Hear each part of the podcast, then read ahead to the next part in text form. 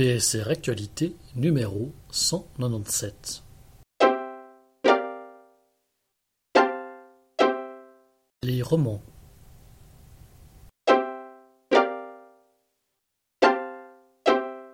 Sophie Debert, B A E R E, titre Les ailes collées, édition Lattès en deux mille vingt-deux, lu par Lisette Vogel, numéro soixante-douze mille cent trente-quatre.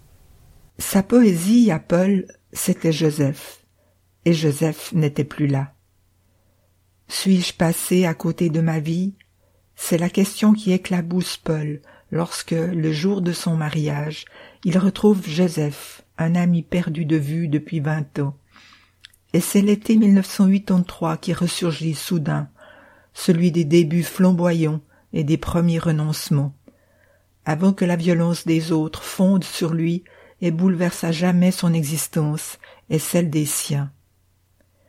Roman incandescent sur la complexité et la force des liens filiaux et amoureux, Les ailes collées explore avec une sensibilité rare ce qui aurait pu être et ce qui pourrait renaître.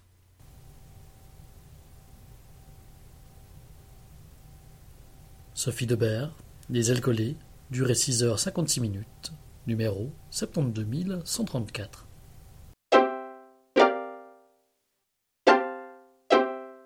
Annette Bjergfeld, B J E R G F E L D, titre La vie est pleine d'hippopotames, édition Lattès en deux mille vingt-deux, lu par Clélia Strombo, numéro soixante-douze mille cent quatre. Lorsqu'Hannibal achète une maison sur l'île danoise d'Amagé en mille neuf cent vingt et un, il rêve d'une existence pleine de musique, de création et de sentiments. Mais pour son épouse, la contorsionniste russe Varenka, le temps des miracles a pris fin au moment où son premier amour a disparu dans la gueule d'un hippopotame. Un hippopotame qui, pour couronner le tout, aurait dû être un éléphant et la nouvelle star du cirque de son père. Depuis, elle préfère jouer aux courses de l'évrier, ce qui n'est guère romantique aux yeux d'Hannibal. Si la fille d'Hannibal et Varenka, Eva, hôtesse de l'air glamour et vaguement médium, découvre l'amour lorsqu'elle s'éprend de Jan Gustav, un dresseur de pigeons suédois, c'est à ces petites filles qu'Hannibal transmettra sa quête de passion et de beauté. Les jumelles, Esther et Olga, se disputeront le titre d'artiste de la famille. L'une sera peintre, l'autre cantatrice. Quant à Philippa, leur sœur aînée, elle ne songe qu'à devenir la première femme cosmonaute. La vie est pleine d'hippopotames est un roman ensorcelant et inoubliable sur la poursuite du grand amour. C'est aussi une saga hilarante et unique sur la perte et les secondes chances.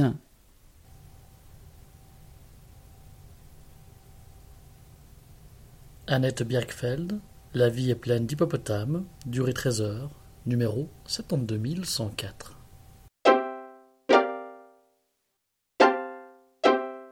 Isabelle Carré, C A R R E, titre Le jeu des scies, édition Grasset en deux mille vingt-deux, lu par Armin Kanzian, numéro soixante-douze mille cent onze. Et si vous pouviez changer de vie? Jeu des scies, mode d'emploi. Règle numéro un, trouvez un nouveau nom. Règle numéro deux, remplacez vos proches par des inconnus.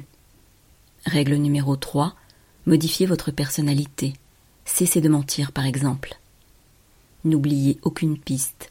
Peut-être vous embarquerez-vous sur un coup de tête dans le taxi d'une autre, comme Elisabeth, et peut-être serez-vous plus libre à l'arrivée. Isabelle Carré nous invite à découvrir un jeu fascinant, tendre, cruel, parfois dangereux. Les strates de la fiction s'y déplient pour dessiner le portrait d'une femme bouleversante et singulière, qui pourtant nous ressemble. Qui n'a jamais songé à disparaître, pour mieux recommencer?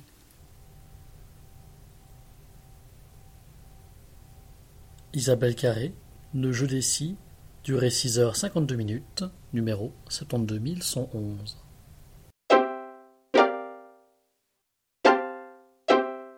Nathalie Chaix, C H A I X, titre Sonate du mystère, édition Bernard Campiche en deux mille vingt-deux, lu par Maria Roma Casseur, numéro soixante-douze mille cent six.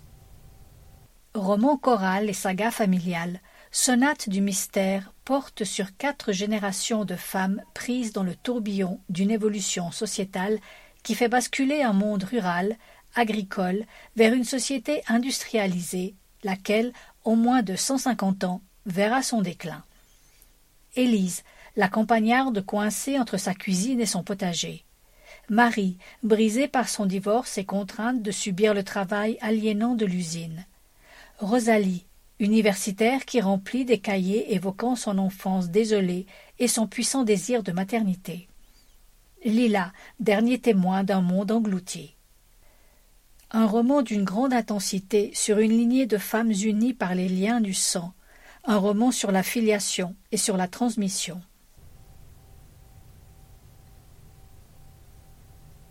Nathalie Chaix, Sonate du mystère, durée trois heures huit minutes. Numéro soixante-douze mille cent six.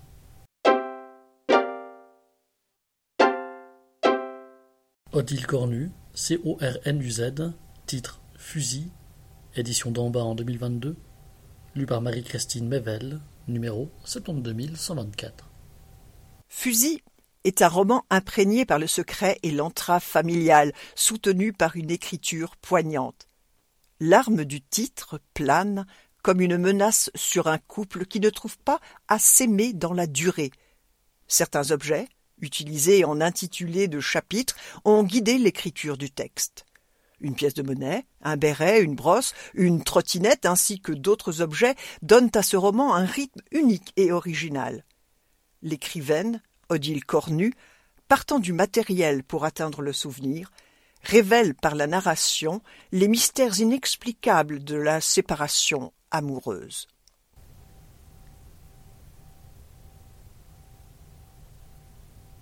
Odile Cornu, Fusil, durée deux heures trente-deux minutes, numéro soixante-douze mille cent vingt-quatre.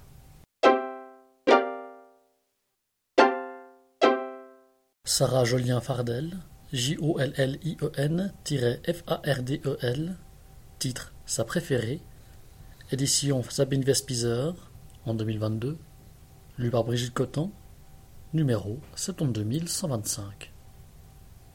Dans ce village haut perché des montagnes valaisannes, tout se sait, et personne ne dit rien.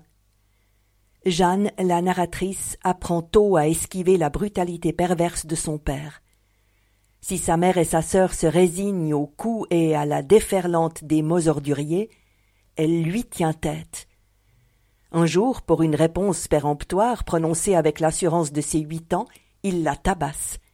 Convaincu que le médecin du village, appelé à son chevet, va mettre fin au cauchemar, elle est sidérée par son silence. Dès lors, la haine de son père et le dégoût face à tant de lâcheté vont servir de viatique à Jeanne. À l'école normale d'instituteur de Sion, elle vit cinq années de répit. Mais le suicide de sa sœur agit comme une insoutenable réplique de la violence fondatrice. Réfugiée à Lausanne, la jeune femme, que le moindre bruit fait toujours sursauter, trouve enfin une forme d'apaisement. Le plaisir de nager dans le lac Léman est le seul qu'elle s'accorde. Habitée par sa rage d'oublier et de vivre, elle se laisse pourtant approcher par un cercle d'êtres bienveillants que sa sauvagerie n'effraie pas, s'essayant même à une vie amoureuse. Dans une langue âpre, syncopée, Sarah Jollien-Fardel dit avec force le prix à payer pour cette émancipation à marche forcée, car le passé inlassablement s'invite. Sa préférée est un roman puissant sur l'appartenance à une terre natale où Jeanne n'aura de cesse de revenir, aimantée par son amour pour sa mère et la culpabilité de n'avoir su la protéger de son destin.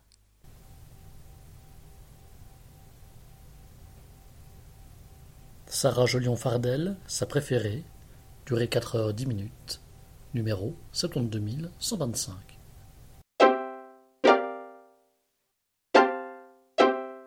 Niviaq Corneliussen, K O R N E L I U S S E N, titre La vallée des fleurs, édition La Peuplade en deux mille vingt-deux, lu par Christophe Schenk, numéro soixante-douze mille cent dix-huit.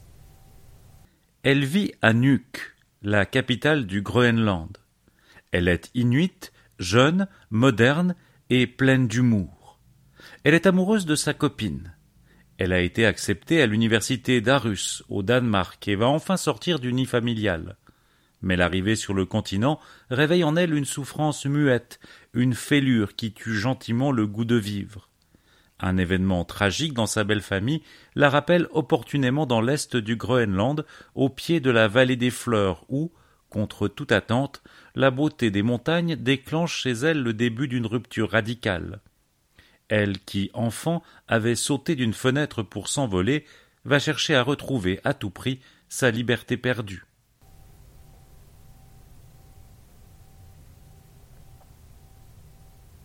Niviaq Corneliussen, La Vallée des Fleurs, durée six heures cinquante minutes, numéro sept deux un un huit.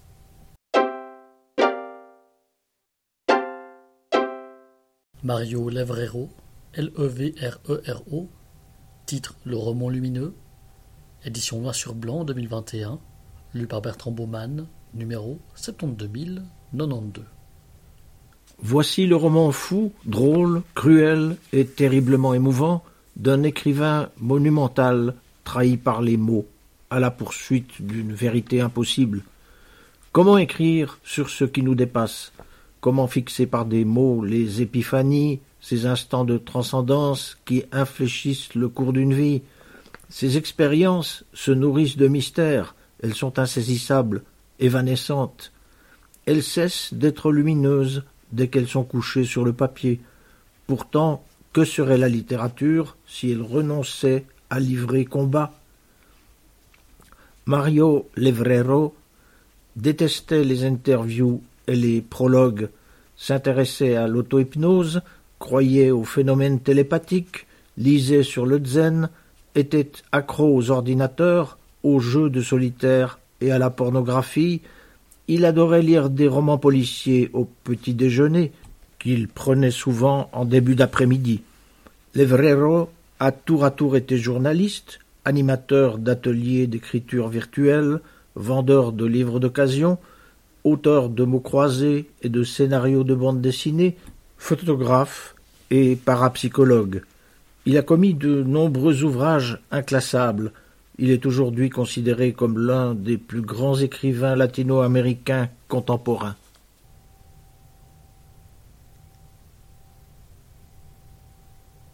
Mario Levrero, Le Roman Lumineux, durée vingt-cinq heures seize minutes, numéro soixante-douze mille quatre-vingt-douze.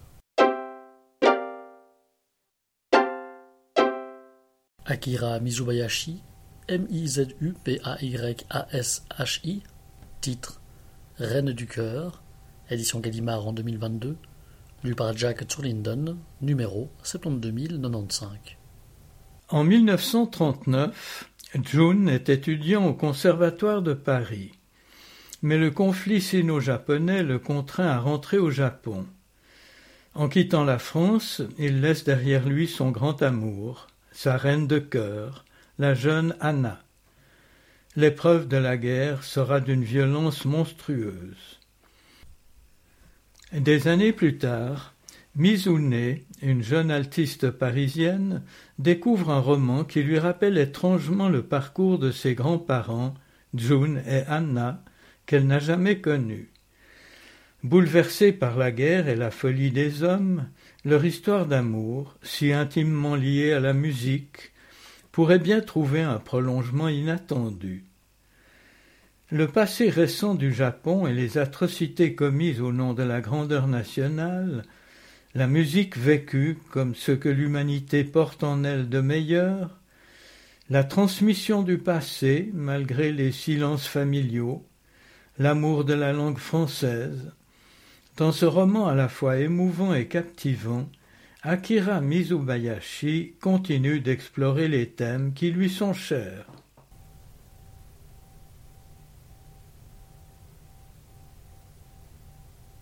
Akira Mizubayashi, Reine de cœur, durée six heures trente-deux minutes, numéro soixante-douze mille quatre-vingt-quinze.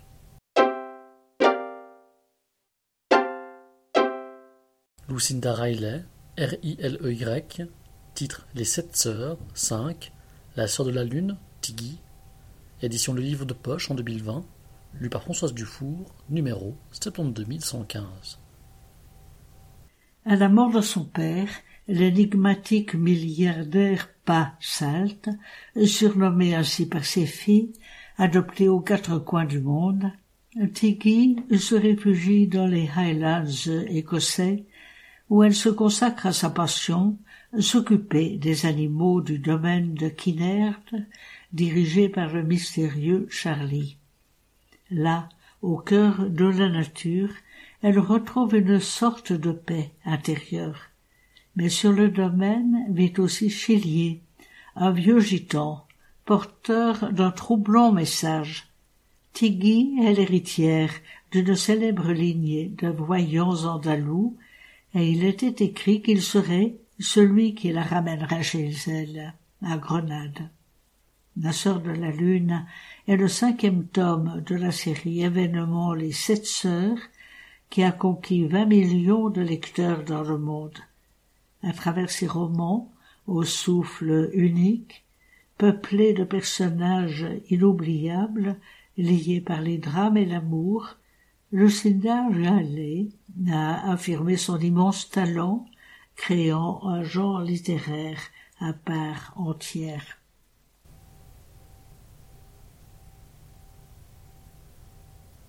Lucinda Riley, des Sept Sœurs cinq, La Sœur de la Lune, Tiggy, durée vingt-cinq heures trente-trois minutes, numéro sept deux un un cinq.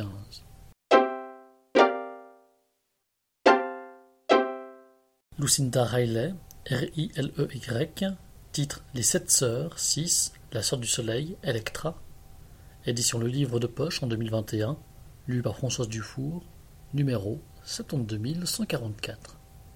Electra, New York, mars deux mille huit. Une image d'un gros nuage avec des éclairs. Je ne me souviens ni de l'endroit où je me trouvais, ni de ce que je faisais quand j'ai appris que mon père venait de mourir. D'accord, voulez-vous qu'on étudie ce point? Je fixais Teresa assise dans son fauteuil. Elle me faisait penser aux loirs endormis dans la théière d'Alice au Pays des Merveilles. Elle clignait beaucoup des yeux derrière ses petites lunettes rondes et avait la bouche en cul de poule. Elle avait des jambes magnifiques sous sa jupe en tweed à hauteur du genou et de beaux cheveux aussi. Elle aurait pu être jolie si elle l'avait voulu, mais je savais que la seule chose qui l'intéressait était d'avoir l'air intelligente. « Electra, je vous ai encore perdue. »« Oui, désolée, j'étais ailleurs. » « Pensiez-vous à vos sentiments lors de la mort de votre père ?» Comme je ne pouvais pas lui avouer ce à quoi je pensais en réalité, j'acquiesçais vivement.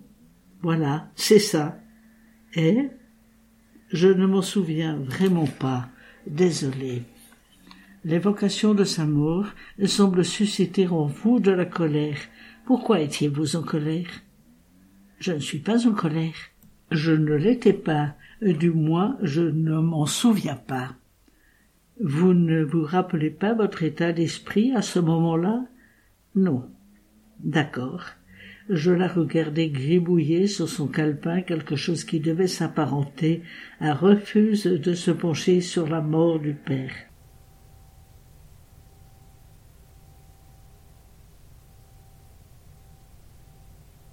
Lucinda Riley, des Sept Sœurs six, La Sœur du Soleil, Electra, durée vingt-huit heures quarante-cinq minutes, numéro sept deux un quatre quatre. Alain-Claude Sulzer, S U L Z E R, titre Les Vieux Garçons, édition Actes Sud en deux mille vingt-deux, lu par Christophe Monet, numéro sept deux un deux huit.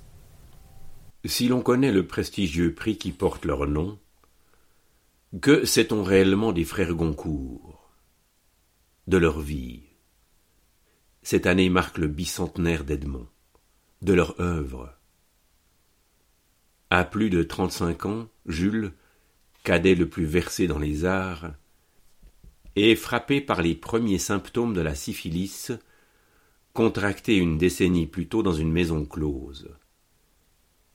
La relation fusionnelle que les deux frères entretiennent et l'amour éperdu qu'il se porte, vont conduire Edmond, l'aîné, à nier l'évidence. L'aphasie gagne peu à peu Jules, jusqu'à l'inéluctable. Terrible ironie du sort, c'est donc dans sa chair que Jules va vivre une décrépitude qu'Edmond et lui se seraient complus à décrire dans l'un de leurs romans naturalistes, trempé de ce réalisme du ruisseau qui émerveilla tant Zola et selon lequel rien ne doit être dissimulé. En décrivant lui-même cette lente agonie avec délicatesse et cruauté, Alain-Claude Sulzer prend en quelque sorte la place du romancier qu'Edmond, désespéré, n'a pu assumer. Il reproduit aussi ce que les Goncourt avaient entrepris dans Germigny et la Certeux, en disséquant la déchéance de leur bonne. Rose, personnage sulfureux et mystérieux, dont les deux frères, au regard pourtant aiguisé et alors que tout se passait sous leur toit, n'avaient rien perçu des turpitudes. Ce faisant, dans Les Vieux Garçons, Sulzer agit comme un mineur de l'âme. Il s'aventure dans les tréfonds humains afin d'en extraire l'essence la plus toxique.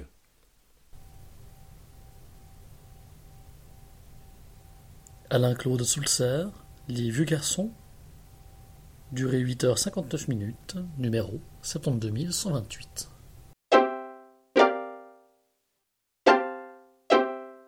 Emmanuel Venet, V E N E T, titre Virgile s'en fout, édition Verdier en deux mille vingt-deux, lu par Tristan Panatier, numéro soixante-douze mille cent quarante-trois.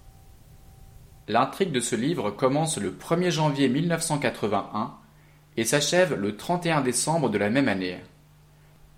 Quarante ans après, le narrateur se remémore sa vie d'étudiant cette année-là, ses relations amoureuses hésitantes, dont celle qui lui fit vivre la douche écossaise d'un grand amour, mais aussi les remous causés par l'élection de François Mitterrand.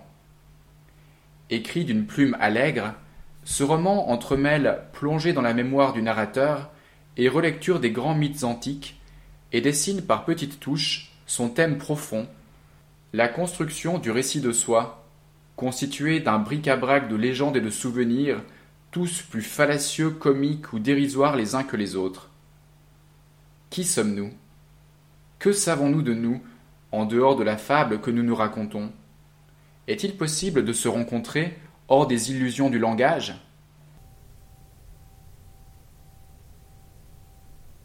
Emmanuel Venet, Virgile s'en fout, durée quatre heures vingt-sept minutes, numéro soixante-douze mille cent quarante-trois.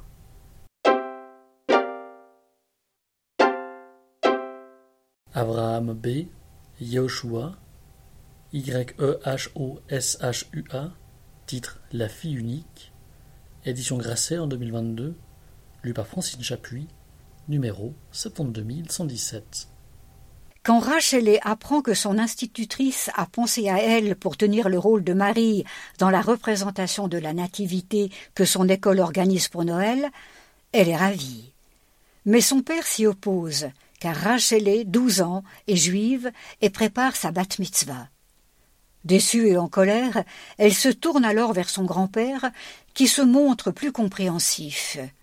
Puis d'autres membres de la famille vont l'aider à comprendre la position de son père et les enjeux de la question qu'elle a soulevée.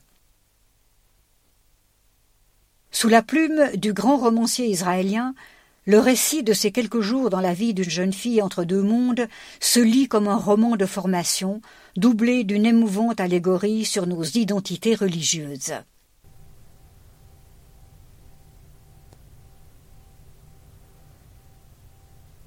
Abraham B. Yehoshua, La fille unique, durée quatre heures cinquante-cinq minutes, numéro soixante-douze mille cent dix-sept. Les romans historiques et biographiques.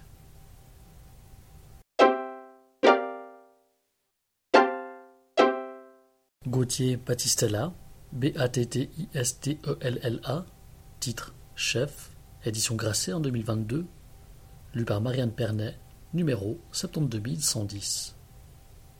Le chef, Paul Renoir, soixante-deux ans, vient d'être élu meilleur cuisinier du monde. Son restaurant Les Promesses, trois étoiles au guide, affiche complet neuf mois à l'avance. Un succès retentissant. Jusqu'à ce lundi matin où l'on découvre son corps et le fusil avec lequel il a mis fin à ses jours. Stupeur et émotion dans le milieu. Que s'est-il passé ?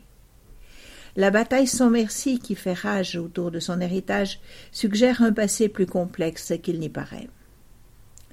À travers le destin de Paul se dessine toute l'histoire contemporaine de la cuisine française. Cette gastronomie inventée par les femmes avant que les hommes ne se l'approprient et transforment les chefs en stars. Un monde violent qui exige qu'on lui sacrifie ce qu'on a de plus précieux et où la moindre erreur peut briser une carrière. Mais aussi un monde de passion, de solidarité et d'excellence. Le portrait d'hommes et de femmes acharnés à réinventer chaque jour le génie de leur métier. Certains lui doivent la vie, d'autres finissent par en mourir. Gautier Battistella, chef, durée huit heures quarante-neuf minutes, numéro sept deux un un zéro. Jean-François Duval, D U V A L, titre Luan sur la route, avec Neil Cassady et Jack Kerouac, édition Gallimard en deux mille vingt-deux, lu par Christiane Messudan, numéro sept deux un zéro sept. La parole revient enfin à Lou-Anne Anderson, la Mary Lou de Sur la route, l'un des plus attachants personnages du livre culte de Kerouac. Jeune épouse de Neil Cassady, éphémère amante de Kerouac, elle est amenée sous la plume de Jean-François Duval à se souvenir de ses dix-sept ans. Égérie juvénile dans un univers dont on n'a longtemps retenu que les figures masculines, Ginsberg, Burroughs et bien d'autres, elle pose un regard nouveau, frais et spontané sur ces « vivants de l'instant » qu'elle est la seule femme à avoir accompagnée sur la route, au cœur de l'aventure beat. On se demande avec elle si la vieille Hudson quarante-neuf s'arrêtera jamais de rouler. On fonce. Où ? Ailleurs. Loin. Toujours plus loin. En quête d'un absolu ? Qu'importe. Avec eux tous, c'est dans une odyssée vagabonde à travers l'Amérique que le lecteur est emporté. Les Rocheuses, la baie de Frisco, New York, la Louisiane sont des boussoles qui servent à se perdre plus qu'à se trouver. Dans cette célébration inassouvie de la vie, Neil Cassady, Jack Kerouac et Lou-Anne redeviennent les figures légendaires d'une époque qui n'est plus, mais qui a gardé sa puissance poétique intacte.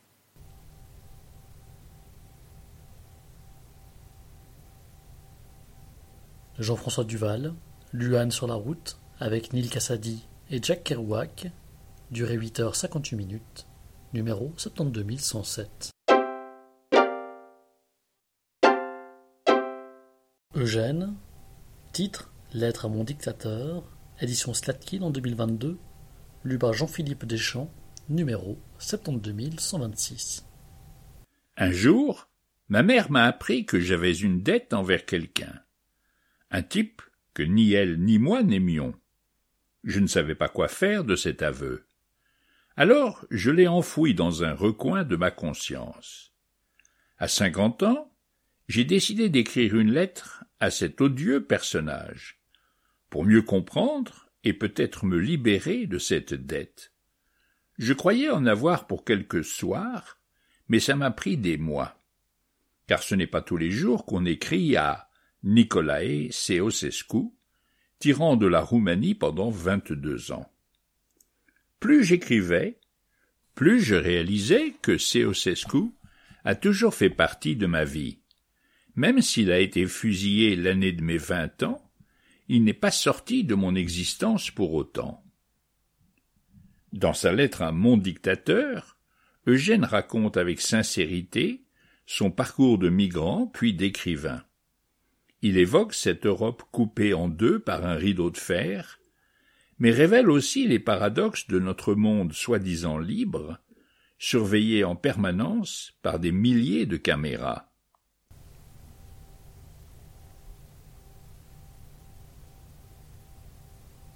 Eugène, lettre à mon dictateur, durée cinq heures quarante-trois minutes, numéro sept deux un deux six.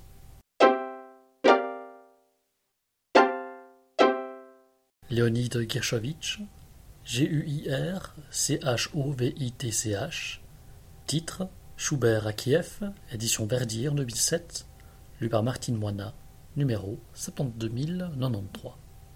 Schubert à Kiev aborde un thème qui, dans les lettres russes contemporaines, est toujours frappé de tabou: la collaboration avec l'occupant nazi d'une partie de la population soviétique. L'action débute au printemps dix-neuf cent quarante-deux. Les espoirs que les nationalistes ukrainiens avaient placés dans le Reich ont fait long feu. L'éphémère indépendance de leur pays a laissé place à un régime de terreur. Tous les Juifs de la ville ont été massacrés à Babi-Yar, à l'exception de ceux qui se cachent ou qui ignorent leur origine. Valentina Maleyeva, pianiste de l'opéra, qui élève seule sa fille Pania, fait l'objet d'un chantage de la part du metteur en scène. Ayant découvert l'identité mortellement dangereuse du père de la jeune fille, une beauté de dix-huit ans, il tente de contraindre la mère à une liaison à Troyes. C'est l'opéra, la musique, qui constitue l'épicentre de l'action romanesque et apparaît comme le révélateur d'une époque et d'un tournant historique. En effet, les destinées humaines, particulièrement poignantes dans ce texte, ne sont pas l'unique enjeu du livre. Il s'agit aussi de mettre en lumière l'écroulement de la culture romantique dont le nazisme représente la dernière étape, et Schubert, le symptôme par excellence.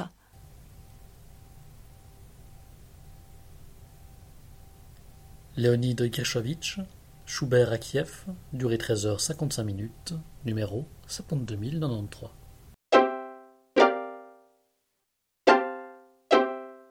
Willy Haas, H A A S, titre Qui m'a tué, chronique d'un Genevois devenu neuchâtelois par amour. Édition G. Attinger en deux mille dix, lu par Denise von Arx, numéro soixante-deux mille cent vingt et un. Aloïs, prénom d'emprunt, ouvrier vigneron très connu dans les bistrots de Cortaillot et de Boudry, disparaît mystérieusement une nuit d'octobre dix-neuf cent soixante.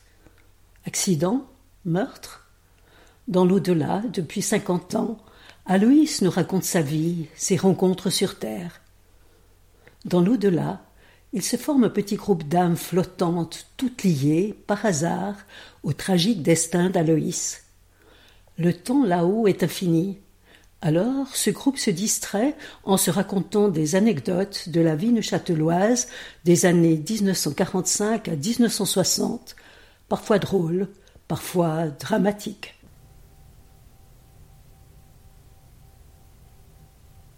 Willy Haas, Qui m'a tué, chronique d'un Genevois devenu neuchâtelois par amour, durée deux heures vingt-sept minutes, numéro soixante-douze mille cent vingt et un.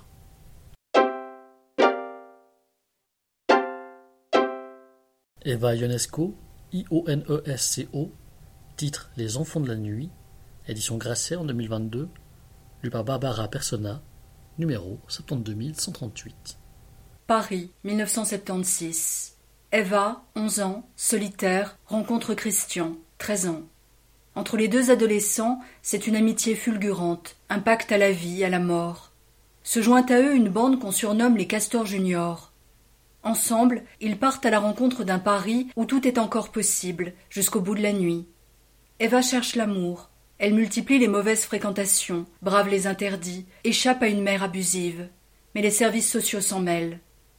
Voici le roman vrai d'une époque que l'on croyait connaître. Eva Ionesco l'éclaire d'une lumière radicale, dans une langue pleine de sortilèges. Une histoire bouleversante et la lutte pour se fabriquer un destin. Eva Ionesco, Des enfants de la nuit, durée huit heures vingt-sept minutes, numéro soixante-douze mille cent trente-huit.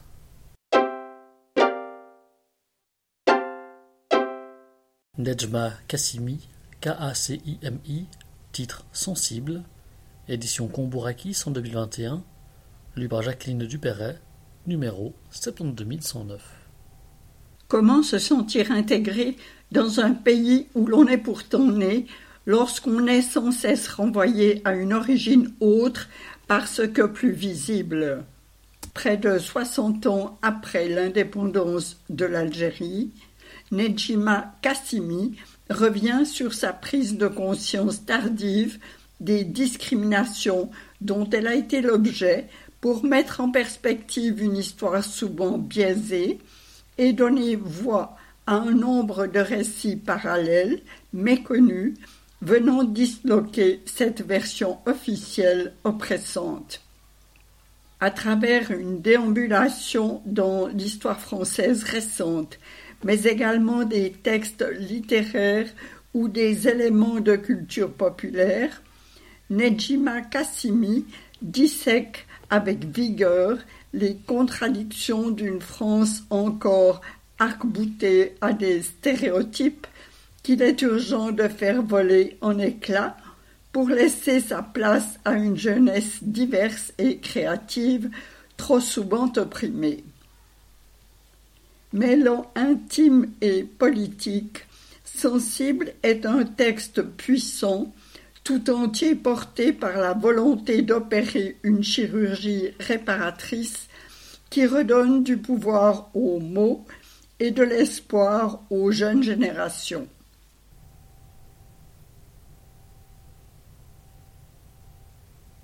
Nedjma Kacimi, Sensible, durée huit heures trente-sept minutes, numéro sept deux un zéro neuf. Nikos Kazantzakis, K-A-Z-A-N-T-Z-A-K-I, titre « La dernière tentation », édition Actes Sud en deux mille dix-neuf, lu par André Cortesi, numéro sept deux un trois sept. Paru en mille neuf cent cinquante-quatre, La dernière tentation a immédiatement suscité la controverse. Au fil de trente-trois chapitres, Nikos Kazantzakis revisite en effet les derniers moments de la vie du Christ, ses rencontres marquantes, notamment avec Jean-Baptiste et Marie-Madeleine, le cheminement chaotique qui l'a conduit jusqu'à l'accomplissement de son destin. En imaginant les questionnements, les hésitations de celui qui croyait n'être qu'un homme ordinaire, il interroge le tiraillement éprouvé par Jésus entre sa part humaine et sa part divine. En résulte un texte plein d'humanité, d'intelligence et de sensibilité, habité par la grâce, et pourtant rejeté par l'Église orthodoxe grecque qui l'a jugé blasphématoire et a menacé l'auteur d'excommunication, tandis que le Vatican le mettait à l'index. Nikos Kazantzakis, La dernière tentation, durée dix-neuf heures quatorze minutes, numéro sept deux un trois sept.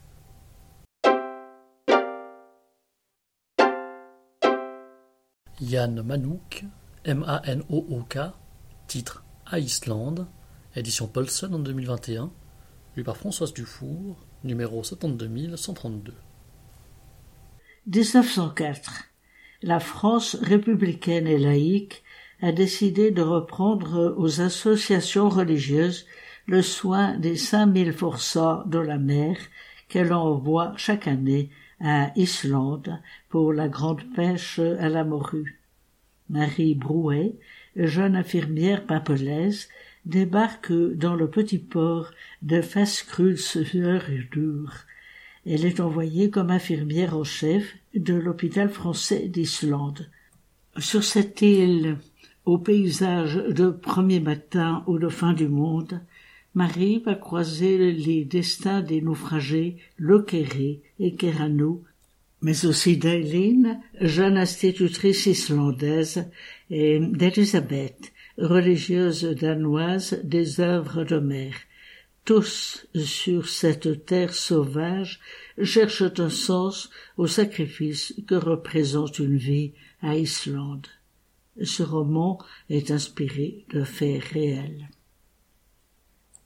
Mais aussi d'Eileen, jeune institutrice islandaise, et Elisabeth, religieuse danoise des œuvres de mer.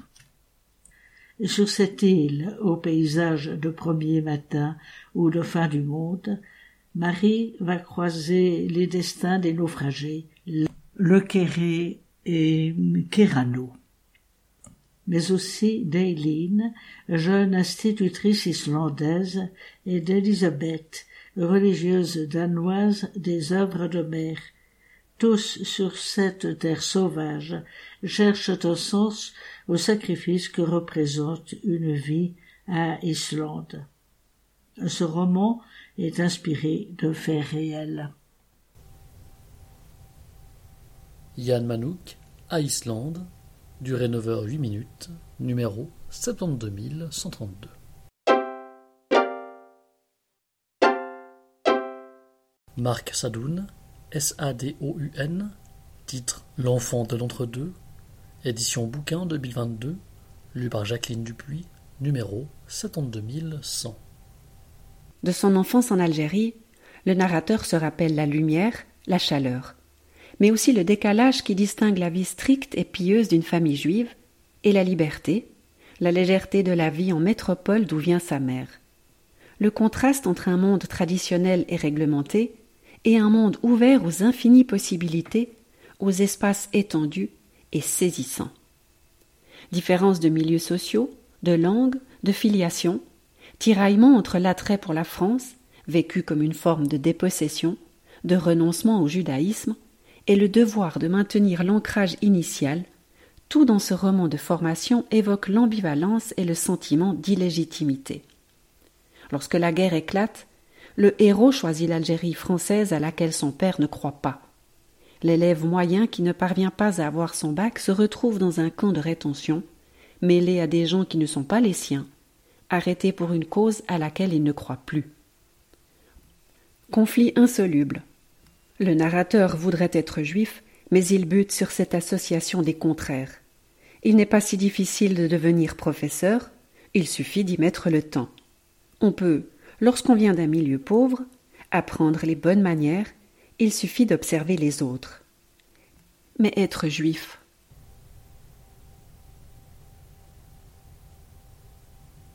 Marc Sadoun, L'enfant de l'entre-deux, durée cinq heures cinquante minutes, numéro sept deux un zéro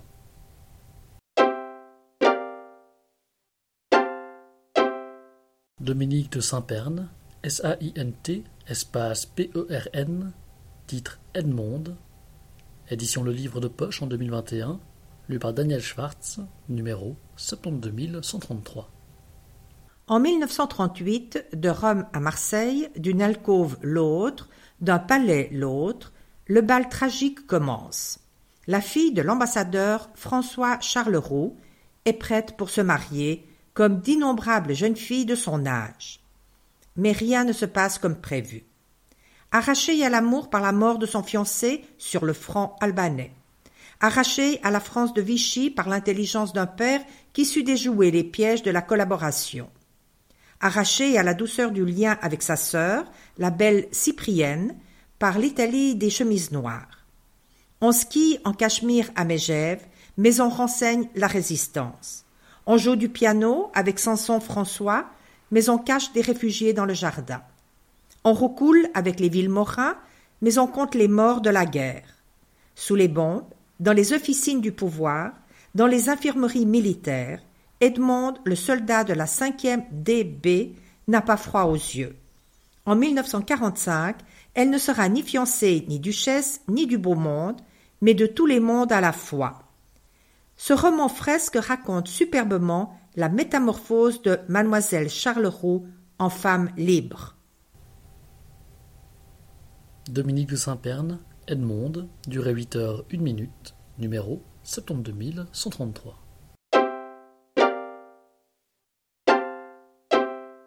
Les romans policiers et suspense.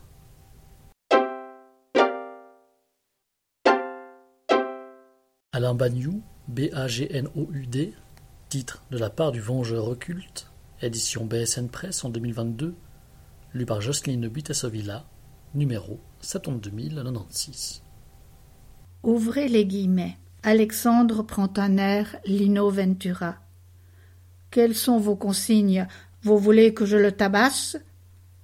La secrétaire lève les yeux. Jean-Philippe le regarde, interloqué, et rit. Il le considère de haut en bas avec scepticisme. « Merde, » se dit Alexandre, « la prochaine fois j'essaye Alain Delon. » Fermez les guillemets. Alexandre est le prête-plume d'un homme politique genevois. Celui-ci reçoit des photos envoyées par un mystérieux « vengeur occulte » entre guillemets, qui semble le suivre. Il charge Alexandre d'en retrouver l'expéditeur. L'enquête conduira ce dernier dans les milieux de l'art contemporain, des affaires et de la politique. Il sera mêlé à deux assassinats et découvrira finalement quelques petites choses sur le monde et sur lui-même.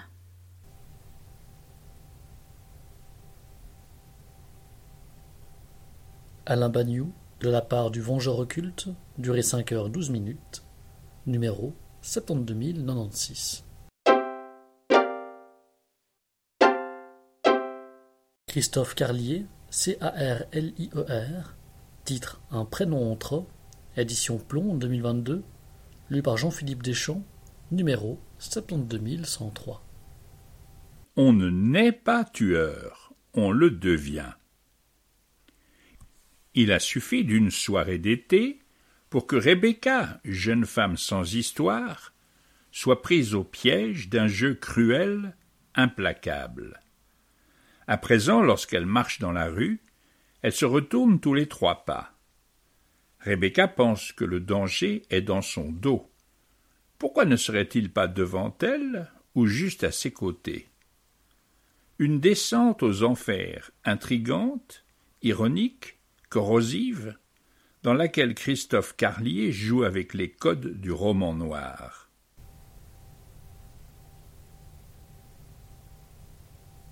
Christophe Carlier, Un prénom entre, durée cinq heures quarante-quatre minutes, numéro sept deux un zéro trois.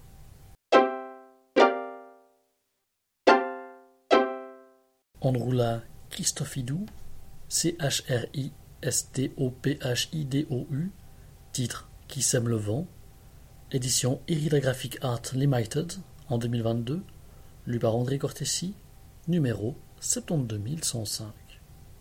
Citation. Les policiers s'énervaient et parlaient avec force. Récapitulant, dit le chef. Quelqu'un m'a piqué les photos. Qui? On sait pas. Pourquoi? On sait pas non plus. En soi, c'est pas très grave, on peut les refaire, ces photos. Ben si, c'est grave, ça dépend de l'identité du voleur. Juste. Ce qui est emmerdant, dit un autre, c'est le truc des passeports. Désolé, mais faudra que tu expliques ça à Yvan. Il faut qu'il comprenne que dix-huit faux passeports, c'est pas rien. Le responsable des pièces d'identité refuse catégoriquement de nous en fournir, même pour beaucoup de fric, rien à faire. Ah, il y a des personnes honnêtes dans cette République, ricana un des sous-chefs. C'est réconfortant. Mais nous, on a accepté beaucoup de fric d'avance et Yvan, on le lui rendra à son fric et qu'il nous foute la paix. Hum, facile à dire, une partie de l'argent, on l'a déjà dépensé. Écoute, dit le chef, tu lui expliqueras qu'on lui trouvera autant de femmes qu'il veut, mais au-dessus de dix-huit ans. Comme ça, pas de problème de passeport. Ouais, il a beaucoup insisté sur l'âge, il veut des filles de quatorze ou quinze ans. Fin de citation.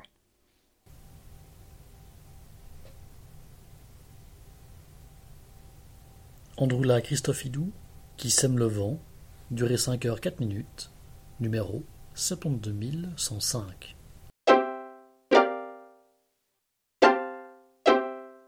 Kimi Cunningham-Grant, G R A N T, titre Le silence des repentis, édition Buchet-Chastel en deux mille vingt-deux, lu par Martine Moana, numéro sept deux un quatre zéro. Cooper et sa fille de huit ans, Finch, vivent coupés du monde dans une cabane dans le nord des Appalaches. La petite fille a grandi au milieu des livres et de la forêt, respectant les dures règles de la vie sauvage. En grandissant, elle cherche à repousser les limites de leur isolement et commence à s'interroger sur le monde extérieur. Hantée par les démons de son passé, Cooper sait qu'il ne peut pas révéler à sa fille les raisons qui ont provoqué leur fuite. Dans le silence de la forêt, leurs seuls compagnons sont un étrange voisin du nom de Scotland, dont l'omniprésence bienveillante ressemble curieusement à une menace, et Jack, un vieil ami de Cooper, qui leur apporte des vivres chaque hiver. Sauf que cette année, Jack ne vient pas. Kimi Cunningham-Grant signe un thriller atmosphérique sur le lien familial, les ombres du passé et la rédemption. Elle décrit avec puissance un lieu hors du monde où le moindre son est annonciateur d'un danger, où la nature est aussi bien refuge que prison.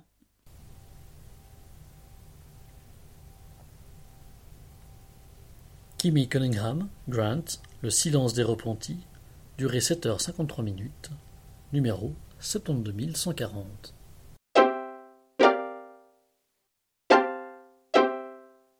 Dean Ray Kuntz, K O O N T Z, titre Fenêtre sur la peur, édition Archipel en deux mille vingt-deux, lu par Françoise Dufour, numéro sept deux un zéro un. L'heure de la vengeance a sonné. Un jeune cinéaste visionnaire et servant de proie lors d'une chasse d'un nouveau genre organisée dans le ranch d'un milliardaire. Un hacker de génie qui s'infiltre dans les bases de données des officines gouvernementales pour collecter des informations ultra sensibles. Un patron de la mafia de Las Vegas et un tueur psychopathe à la recherche d'un garçonnet pour l'éliminer. Sa mère, Jane Hawke, ex-agente du F B I, devenue la fugitive la plus traquée du pays, est déterminée comme jamais à venger la mort de son mari et à déjouer le complot du milliardaire qui finance des recherches génétiques illégales pour contrôler les cerveaux. Jane Hawke semble désormais à portée de sa cible, jusqu'à l'atteindre, enfin.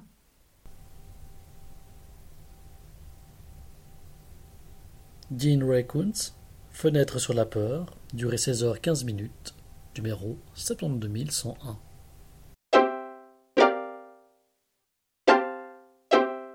Francis Parel, P A R E L, titre Le jour et l'heure, édition Slatkin en deux mille vingt-deux, lu par André Cortesi, numéro sept deux zéro neuf zéro. Genève, été mille neuf cent quatre-vingt-quinze.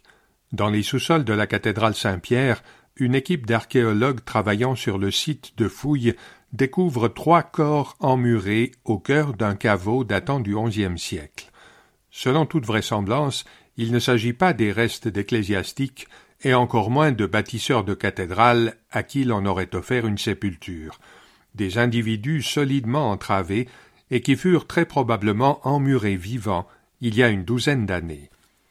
Le commissaire Fournier va devoir remonter le temps afin d'identifier ces corps en partie momifiés et découvrir qui est cet homme qui arpente les sombres ruelles de la vieille ville, non loin des remparts que tentèrent d'escalader les soldats du duc de Savoie quatre siècles plus tôt. Un passe-muraille tout droit sorti d'un film d'horreur ou un simple mortel amoureux des lettres et de la belle Estelle. Un roman qui plonge le lecteur dans les entrailles de la cité, au cœur de ces galeries souterraines oubliées de Dieu et des hommes, sauf pour celui qui va en faire son terrain de chasse.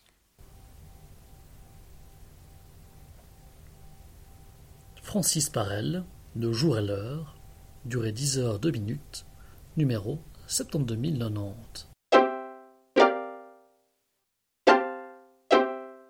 James Sallis, S A L L I S, titre Sarah Jane, édition Rivage en deux mille vingt et un, lu par Philippe Dominique de l'A V H, numéro sept deux huit zéro six. Sarah Jane Pullman est appelée, ouvrez les guillemets, mignonne, fermez les guillemets, par son père, mais elle ne se voit pas ainsi. Histoire de démentir son surnom, elle fugue et s'écarte du droit chemin. Comment parvient-elle à redresser la barre et à être engagée comme officier de police dans la petite ville de Phare? Elle ne le sait pas très bien elle-même. Elle se lie avec Cal, le shérif, un homme qui a lui aussi beaucoup vécu.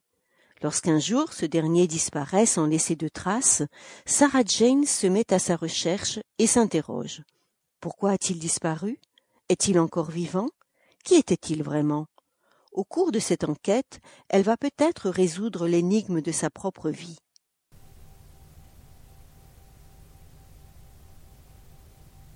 James Sallis, Sarah Jane, durée six heures une minute, numéro sept deux huit zéro six.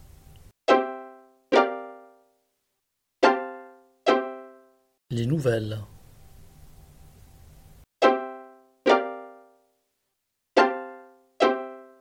Collectif, titre N P A I, n'habite pas plus à l'adresse indiquée. Nouvelle. Édition de l'E B en deux mille vingt-deux, lue par Francine Creta, numéro soixante-douze mille cent vingt-deux. Lettres, mails, messages, journaux intimes, missives jamais écrites, imaginées, rêvées, à l'heure de la messagerie instantanée, des réseaux sociaux, de l'information en temps réel, de l'omniprésence d'interlocuteurs virtuels dans nos vies, ce recueil interroge notre rapport à l'absence. Par des approches thématiques et stylistiques variées, les dix-sept récits qui le composent nous font voyager dans le temps et l'espace. Ils évoquent nos silences, nos incompréhensions, la difficulté à créer de véritables liens et, toujours, notre besoin insatiable d'aller vers l'autre, de dire, de chercher à comprendre, de donner sens à ce que nous vivons.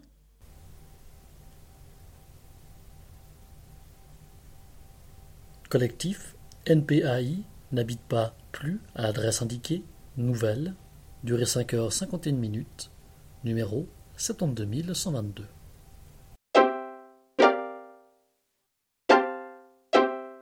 Des biographies et témoignages.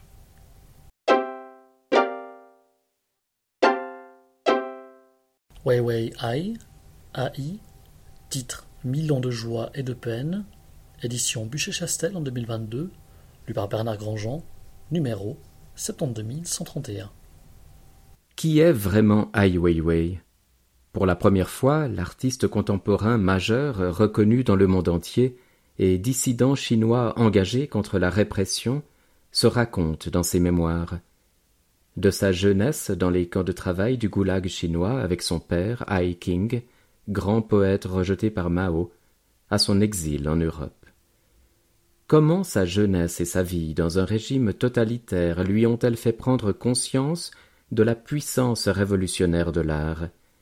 Il revient sur les provocations qui lui vaudront d'être emprisonné et la permanence de son combat contre les autorités de son pays.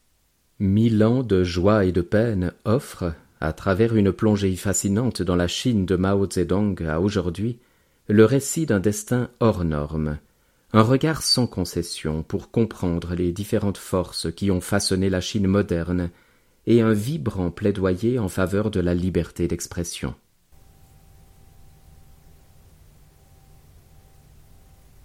Weiwei Ai, Mille ans de joie et de peine, durée quatorze heures trois minutes, numéro soixante-douze mille cent trente et un. Joséphine Baker, B A K E R, titre Mémoire, édition Phébus en deux mille vingt-deux, lu par Clélia Strombo, numéro soixante-douze mille cent quarante-deux.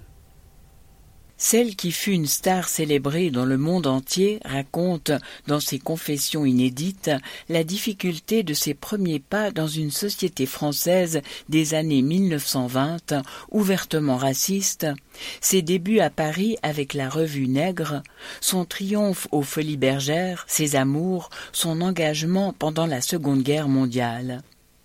Ses mémoires, recueillies jusqu'en mille neuf cent quarante-neuf par le journaliste de l'entre-deux-guerres, Marcel Sauvage, rendent hommage à une personnalité aussi extraordinaire qu'attachante. Quel destin pour Freda Joséphine MacDonald, née à Saint-Louis, Missouri, aux États-Unis, d'une jeune noire pauvre et célibataire et d'un blanc inconnu.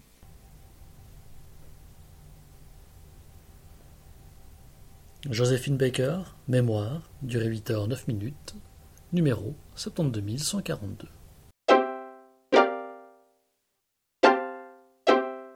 Déborah Feldman, F E L D M A N, titre Unorthodoxe, Comment j'ai fait scandale en rejetant mes origines assidiques, édition de livre de poche en deux mille vingt-deux, lu par Françoise Selem, numéro soixante-douze mille cent seize.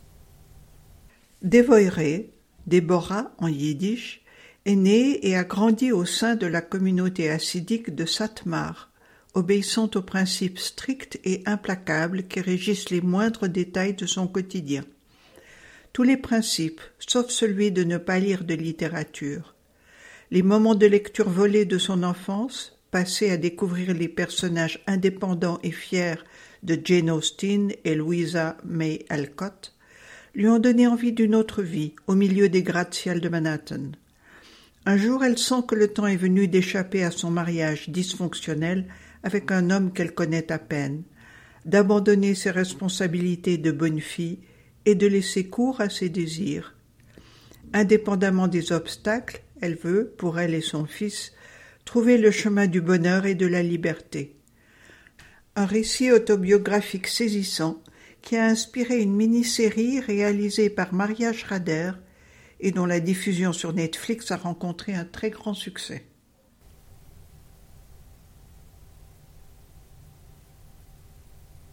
Deborah Feldman, unorthodoxe, comment j'ai fait scandale en rejetant mes origines hassidiques, durée dix heures trente-neuf minutes, numéro soixante-deux mille cent seize. Tristan Gaston Breton, G A S T O N B R E T O N, titre La saga des Rockefeller, édition Talendier en deux mille vingt et un, lu par Anne-Elvire de Monjou, numéro soixante-deux mille cent huit. Les Rockefeller. Rarement une dynastie a marqué à ce point l'histoire des États-Unis, et plus largement celle du vingtième siècle. Pour le plus grand nombre, ils symbolisent l'argent, le luxe, la puissance et la philanthropie. Au départ, John D. Rockefeller senior, le roi du pétrole. Dans les années dix-huit cent soixante-dix, ce visionnaire austère se lance dans le raffinage de l'or noir. En à peine vingt ans, il bâtit un gigantesque empire, la première grande compagnie pétrolière de l'histoire. À la fin de sa vie, il est l'homme le plus riche du monde. Son fils Junior, lui, préfère s'éloigner de l'univers impitoyable des affaires pour celui de la philanthropie à vocation universelle. Il investit des sommes colossales dans des œuvres médicales, sociales et éducatives et finance entre autres la restauration du château de Versailles. Ses cinq fils vont plus loin encore. Ils s'emploient à étendre le réseau de la dynastie et investissent les lieux de pouvoir, de l'industrie à la banque, en passant par la politique. Les générations suivantes tournent le dos au pétrole, se rangent du côté des énergies vertes pour réparer les dégâts causés par leur famille sur l'environnement et s'engagent dans de grandes causes humanitaires sans rien perdre de leur prestige. L'historien Tristan Gasson-Breton nous raconte la prodigieuse saga familiale des Rockefeller, dont le nom a traversé les siècles et n'est jamais loin du pouvoir.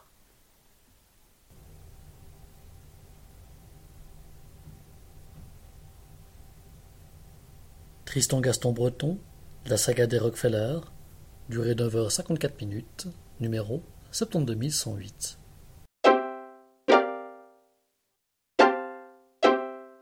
Romain Bévière, B E V I E R R E, titre Jusqu'à l'inconnu, édition L'Inventaire en deux mille dix-huit, lu par Madeleine Rousset-Grenon, numéro soixante-deux mille cent trente-six. Dans deux heures, j'ai rendez-vous avec une parfaite inconnue. Au fil d'une déambulation à travers Paris, qui mènera peut-être le héros jusqu'à l'inconnu, celui-ci prête aux gens qu'il croise des vies amoureuses imaginaires.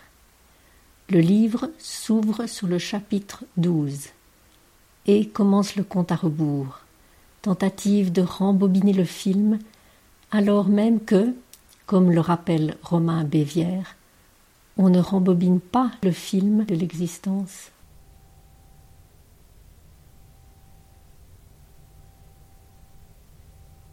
Romain Bévière, Jusqu'à l'inconnu, durée une heure cinquante-sept minutes, numéro soixante-deux mille cent trente-six.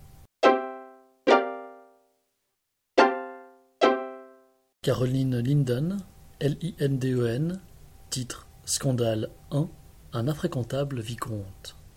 Édition J'ai lu en deux mille quinze, lu par Françoise Le Breton de l'A V H, numéro soixante-deux mille huit cent soixante. Tristan Burke n'était qu'un galopin quand Joan Bennett a fait sa connaissance. Et déjà, il avait une mauvaise influence sur son frère Douglas. Devenu vicomte, il est toujours aussi infréquentable, un des pires débauchés de Londres. Ce qui n'empêche pas Joanne de tomber amoureuse de lui. Mais comment le séduire ? Elle est trop grande, d'un physique quelconque, et mal fagoté par sa mère. Peut-être faudrait-il chercher quelques astuces dans ce livre polisson qu'elle lit sous le manteau, des confidences d'une femme de la haute société sur ses multiples aventures. Au risque, pour Joanne, de perdre ses principes, sa vertu, et peut-être beaucoup plus.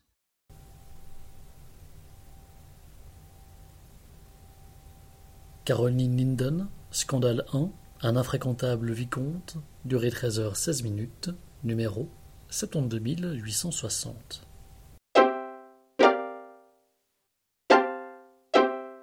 La littérature érotique.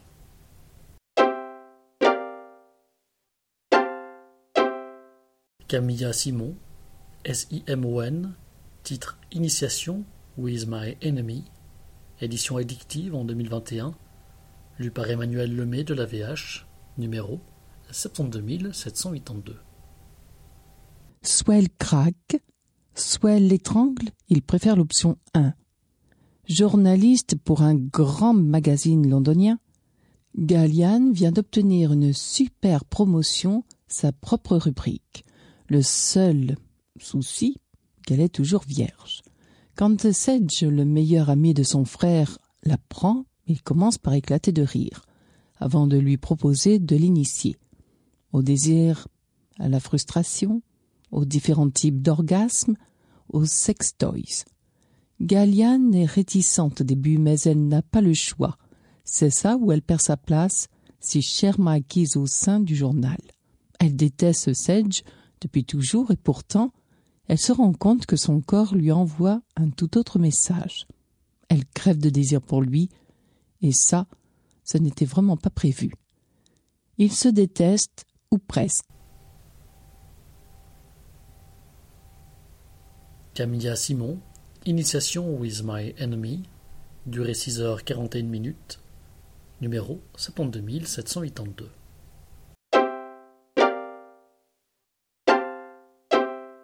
Humour et satire.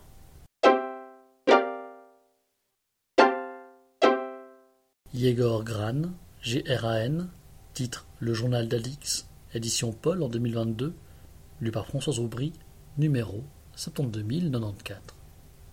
Quand l'homme est mangé cru, il est moelleux sous la dent, sa chair est délicate et je ne sais jamais quel vin choisir. Ainsi commence le stupéfiant monologue qu'Alix livre à son journal.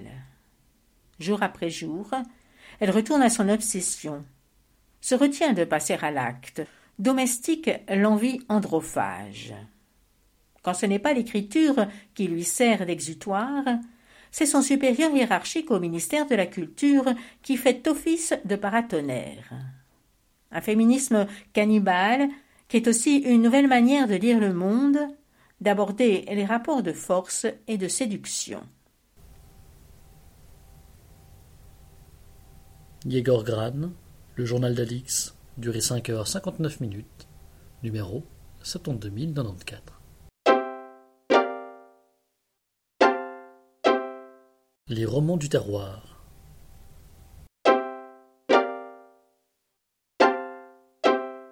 Madeleine Covas, C O V A S, titre « Ce pays qu'on ne quitte jamais », édition Lucien Souni en deux mille vingt et un, lu par Sophie Fauvet de la V H, numéro soixante-douze mille huit cent quatre-vingt-onze. Toutes l'ont abandonné pour la ville.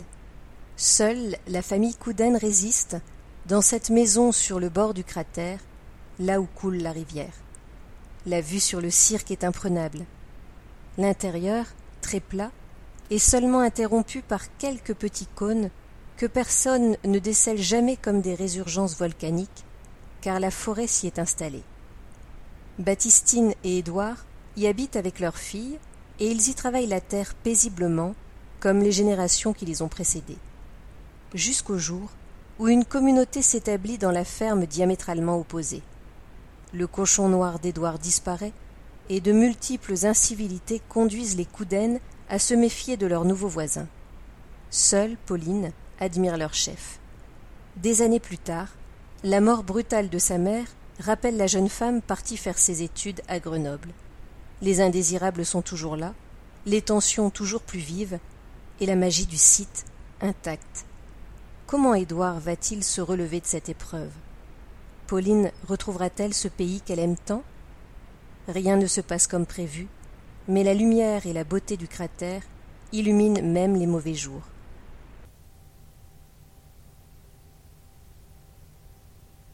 Madeleine Covas, Ce pays qu'on ne quitte jamais, durée quatre heures huit minutes, numéro sept deux huit neuf un.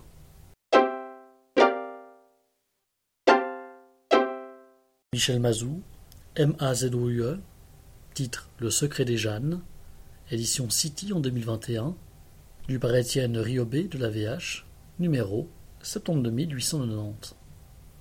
Sa liberté, elle l'a acquise de hautes luttes, elle en a payé le prix fort. Son slogan personnel, elle le connaît. Rien. Elle n'a besoin de rien ni de personne. Dans le village de Vendée où elle a grandi, Jeanne s'est toujours sentie différente. Un jour, elle comprend pourquoi. Son passé n'est qu'un tissu de mensonges. L'homme qui l'a élevée n'est pas son véritable père. Alors, quelles sont ses origines? Elle découvre que sa mère, morte lors de l'accouchement, était une femme à l'esprit frondeur, maltraitée par son père, et qui a trouvé une épaule compatissante auprès de Jean-Sébastien, le prêtre du village. Au fil du temps, leur amitié s'est transformée, jusqu'à franchir les limites de l'interdit. Éclaboussé par un scandale, Jean-Sébastien a dû quitter la femme qu'il aimait et s'exiler à l'autre bout du monde. Une décision qui a enclenché la mécanique d'un drame et qui, des décennies plus tard, va bouleverser toute une famille. Un village de Vendée sous le poids des secrets.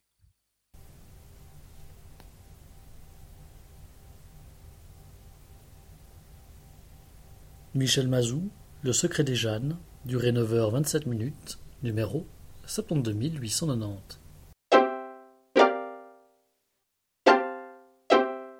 La science-fiction et la dystopie.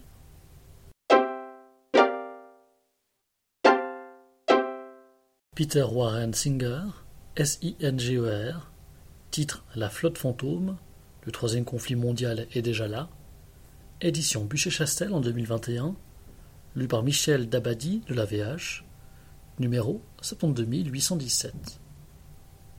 Le roman qui affole les experts du Pentagone.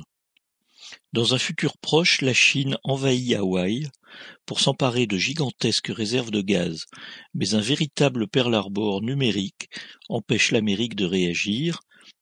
Guerre des étoiles, marine paralysée, aviation clouée au sol. Il faudra le génie et l'héroïsme d'une poignée d'hommes et de femmes pour engager la résistance et reprendre la main sur la technologie. Ce thriller addictif puise aux meilleures sources et révèle avec force et précision la réalité des menaces qui pèsent sur notre monde connecté, où la Chine est largement en pointe. P W Singer est consultant pour le département d'État américain. Il l'a aussi été pour le célèbre jeu Call of Duty.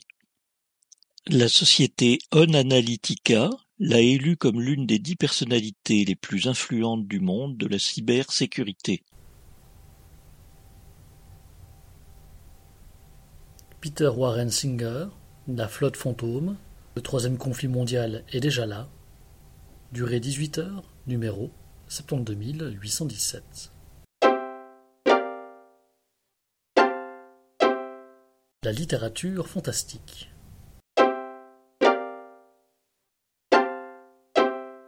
Jacques Abeille, A B E I L L E, titre Le cycle des contrées un, Les jardins statutaires, édition Gallimard en deux mille dix-huit, lu par Hervé Détray, numéro sept deux un deux trois. En vérité, je ne sais d'où ces statues tiennent cet air de présenter chacune à sa manière une déchirure profonde et secrète, mais comment n'en serait-on pas touché?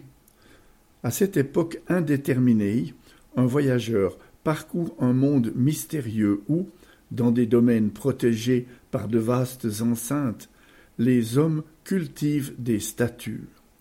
Inlassablement, les jardiniers plantent, soignent et transplantent les pierres. S'ils acceptent de guider l'explorateur dans leur étrange contrée, lui disent-ils tout des règles de leur société? À la fois récits d'aventure, contes initiatiques et rêves éveillés, les jardins statuaires fascinent par son ampleur et évoquent les œuvres de J R R Tolkien ou d'Ursula Le Guin. Tapuscrits égarés, malchances et incendies ont concouru pendant trente ans à l'occultation de ce roman sans équivalent dans les lettres françaises.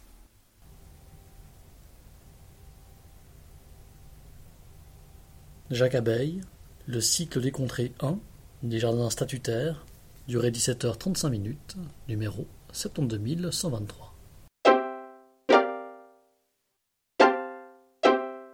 Les mythes et légendes.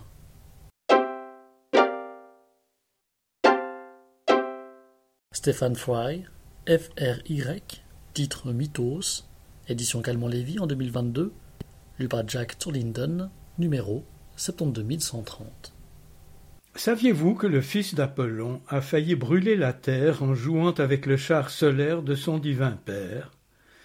Que Psyché est entourée de deux vilaines belles-sœurs, prêtes à tout pour ruiner son histoire d'amour avec Eros?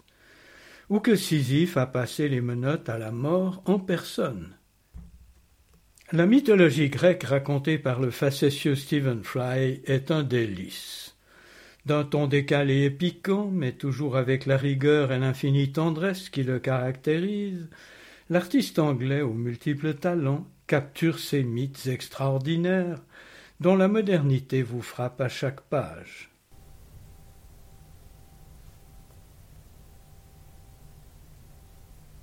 Stephen Fry, Mythos, durée dix-sept heures vingt-deux, numéro soixante-douze mille cent trente. Les romans animaliers.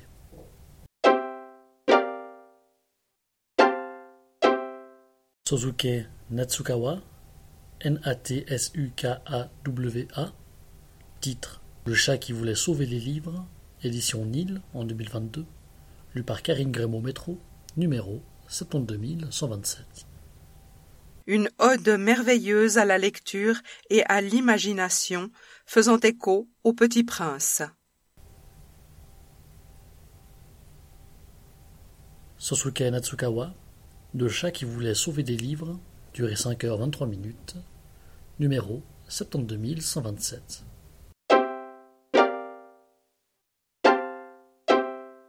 La littérature enfants et jeunesse.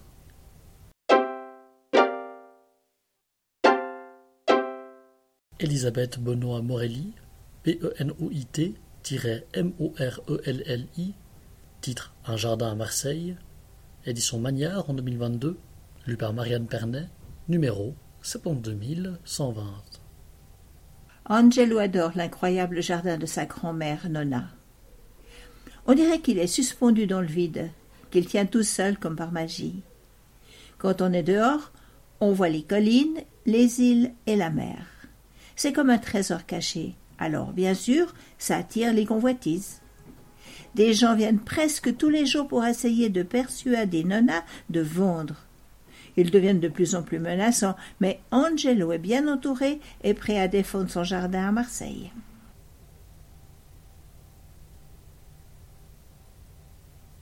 Elisabeth Benoît Morelli, Un jardin à Marseille, durée deux heures quarante-cinq minutes, numéro soixante-douze mille cent vingt.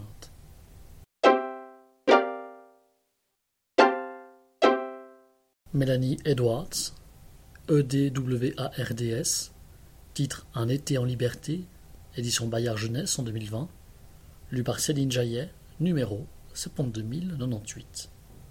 Cet été, Violette, Paul, Brune et Élise passeront les vacances seules dans le hameau d'Ardèche où leur mère a grandi. Leurs parents sont trop débordés pour les accompagner. Heureux d'échapper à leurs disputes incessantes, les quatre frères et sœurs s'installent à Ferréol. Là, perdus dans la nature, ils s'organisent, veillent les uns sur les autres et goûtent à une liberté précieuse.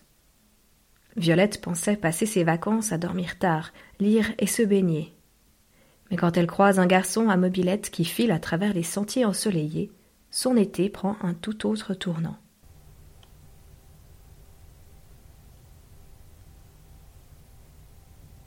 Mélanie Edwards, Un été en liberté, durée quatre heures douze minutes, numéro sept deux zéro neuf huit.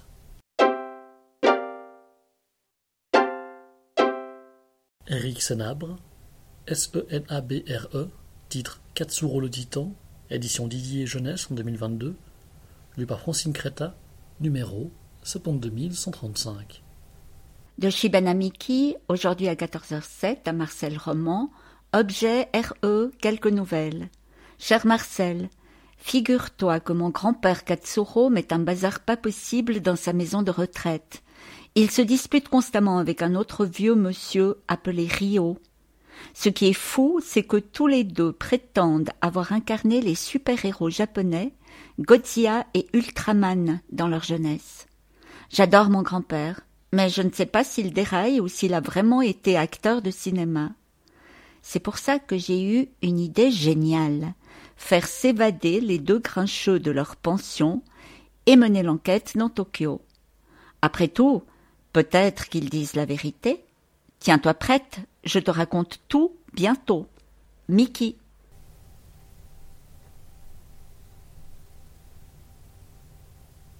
Éric Senabre, Katsuro le Titan, durée trois heures vingt-sept minutes, numéro sept deux un trois cinq. Ulf Stark, S T A R K, titre La Cavale, édition École des loisirs en deux mille dix-neuf, lu par Edgar Hébert, numéro sept deux zéro neuf un.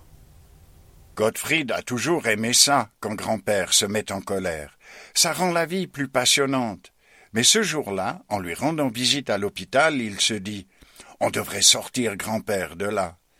C'est comme ça qu'aidé de Ronnie, le boulanger mécanicien, il organise un voyage rocambolesque jusqu'à la maison de la falaise. Ensemble, ils prennent le large pour cette dernière aventure. Ulf Stark, La Cavale, durée une heure cinquante et une minutes, numéro sept deux zéro neuf un.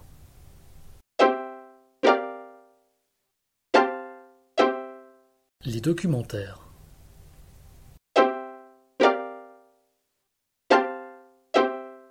Philosophie, religion, spiritualité. Josué Goebo, G U E B O, titre Considérations poppériennes sur le langage, l'art, la science et le progrès. Édition Armatan Côte d'Ivoire en deux mille vingt et un, lu par Thérèse Proust de la V H, numéro sept deux huit neuf neuf. La grande originalité de Karl Popper a été de faire de l'erreur le critère de la scientificité. Mais tout le système popperien fonctionne, au fond, en ayant pour clé de voûte la théorie des trois mondes, au sein de laquelle le langage, comme lieu d'exercice de la raison, devient précisément le socle de la science, de l'art et du progrès. Que les conjectures et les réfutations permettent d'aller au progrès, par le dépassement continuel de l'erreur, n'est possible qu'avec le langage humain comme lieu de manifestation de ses fonctions supérieures, la faculté critique et la capacité d'argumentation. Seule leur nécessaire médiation rendent possible chez Popper l'élan artistique, la démarche scientifique et l'aptitude au progrès, comme le montre ici l'auteur.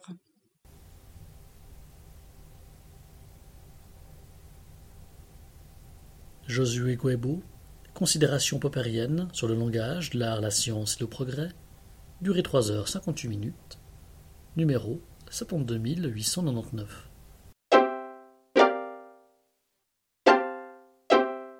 Psychologie, médecine, Michel Lejoyeux, L E J O Y E U X, titre En bonne santé avec Montaigne, édition Robert Laffont deux mille vingt-deux, lu par Francine Creta, numéro sept deux zéro neuf neuf.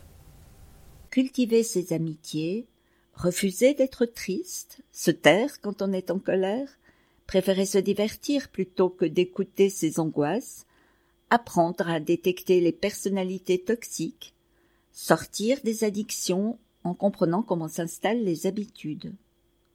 On croirait lire les recommandations avisées d'un médecin médiatique et iconoclaste d'aujourd'hui.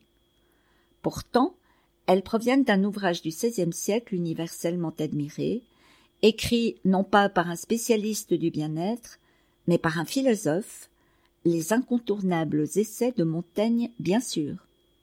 Remis au goût du jour par le psychiatre Michel Lejoyeux, ces préceptes jusqu'ici oubliés invite au lâcher-prise et à la sérénité. Au fil de ces pages informées mais ludiques, au fond sérieux mais au ton léger, le professeur Lejoyeux accompagne Marie, une patiente fictive, dans un voyage à travers les essais. Ensemble, ils découvrent une nouvelle manière de comprendre et guérir nos états d'âme, de soulager notre fatigue et de nourrir notre quête de sens.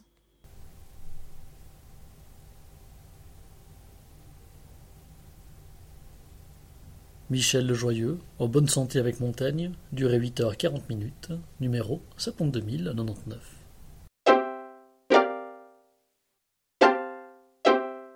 Christian Satchik, Z A C Z Y K, titre « Guérir de ses traumatismes avec le brain spotting », édition Olive Jacob en deux mille dix-neuf, lu par Francine Creta, numéro sept deux un un quatre. Je vous présente ici la nouvelle psychothérapie nommée le brain spotting. J'ai été formée à cette technique par le psychothérapeute américain David Grant. C'est en tant que psychiatre et psychothérapeute que j'écris ce livre pour introduire cette nouvelle technique et raconter les guérisons impressionnantes dont j'ai été le témoin. Je décris l'effet du brain spotting sur les patients, comment ils surmontent leurs traumatismes les plus anciens, les blessures de leur enfance. En effet, le brain spotting peut aider les personnes souffrant de mal-être, de troubles anxieux, de dépression ou de blocage. Il peut être efficace également avec les victimes d'attentats et de catastrophes. C Z. Une psychothérapie du futur qui peut changer votre vie. Le brain spotting est une psychothérapie unique en cela qu'elle met en relation le corps, l'esprit et la conscience. David Grant, créateur du brain spotting. Cette technique est pour tous les psychothérapeutes une remarquable boîte à outils, tant par sa simplicité d'utilisation que par sa sophistication. Norman Deutsch, auteur des étonnants pouvoirs de transformation du cerveau.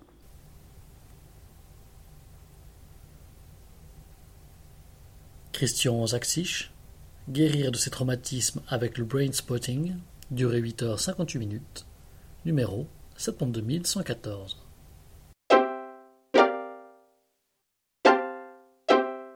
Science, technologie. Jennifer Gale, G A L L E, titre « Miscellanée de ma planète, tout sur le climat, la biodiversité, les villes et un peu plus encore ». Édition Buchet-Chastel en deux mille dix-neuf, lu par Karine Croclois, numéro sept deux un un trois.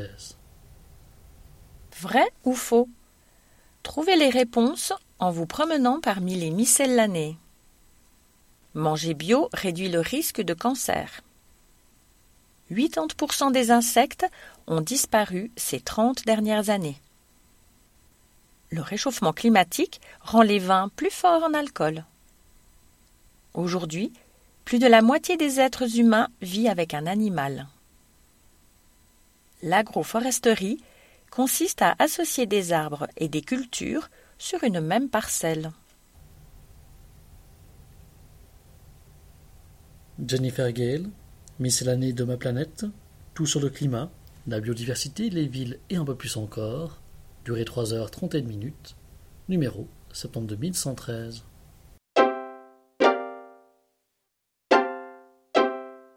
Carlo Rovelli, R O V E L L I, titre Helgoland, le sens de la mécanique quantique, édition Flammarion deux mille vingt et un, lu par Catherine Guichard de l'A V H, numéro soixante-douze mille neuf cent trois. Il était environ trois heures du matin lorsque le résultat de mes calculs apparut devant moi. Agité, je quittai la maison et me mis à marcher dans la nuit. Après avoir grimpé au sommet d'un rocher surplombant la mer, j'attendis le lever du soleil. J'étais profondément troublé. J'avais la sensation de regarder, à travers la surface des phénomènes, vers un intérieur d'une étrange beauté. Été dix-neuf cent vingt-cinq, isolé sur l'île perdue d'Helgoland en mer du Nord, Werner Heisenberg a un éclair de génie, l'idée qui fonde la théorie des quanta. Avec Paul Dirac, Wolfgang Pauli et d'autres très jeunes physiciens, il en deviendra l'un des pères. Un siècle plus tard, la théorie fonctionne à merveille, puisqu'elle rend compte du monde, de la couleur du ciel aux neurones de notre cerveau, en passant par le fonctionnement de nos ordinateurs et l'origine des galaxies. Son sens profond, en revanche, nous échappe toujours. Dans son nouvel opus, Carlo Rovelli se fait volontiers passeur pour mieux nous raconter la quantique et en proposer aussi son interprétation personnelle, fruit d'une vie de recherche. Avec ce merveilleux message, la réalité est profondément différente de ce que nous imaginons. Carlo Rovelli, Helgoland, le sens de la mécanique quantique, durée six heures deux minutes, numéro soixante-deux mille neuf cent trois.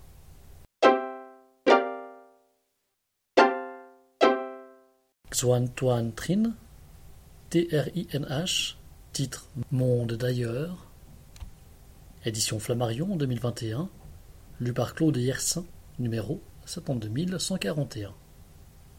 Existe-t-il des planètes comparables à la Terre? Héberge-t-elle la vie? La pluralité des mondes fascine les savants depuis des millénaires, de Démocrite jusqu'à Carl Sagan, en passant par Giordano Bruno et Camille Flammarion. Aujourd'hui, pour la première fois dans l'histoire de notre espèce, nous possédons la science et la technologie requises pour éclairer cette question, notamment grâce à la découverte de milliers d'exoplanètes et d'une profusion de super-terres. Reste à savoir si d'autres intelligences que la nôtre peuplent l'univers et comment communiquer avec elles, voire les rejoindre. Dans ce nouvel opus, où s'incarnent nombre de ses thèmes de prédilection, Trinh Xuan Tuan mène l'enquête pour tenter de briser le silence du cosmos. Il présente l'état de l'art sur les méthodes de détection à notre portée et leurs résultats, tout en proposant une vertigineuse réflexion sur les forces opposées qui régissent l'apparition de la vie et de la conscience. Humaniste, il appelle de ses vœux l'extraordinaire révolution qui pourrait advenir le jour où nous ne serons plus seuls dans l'univers.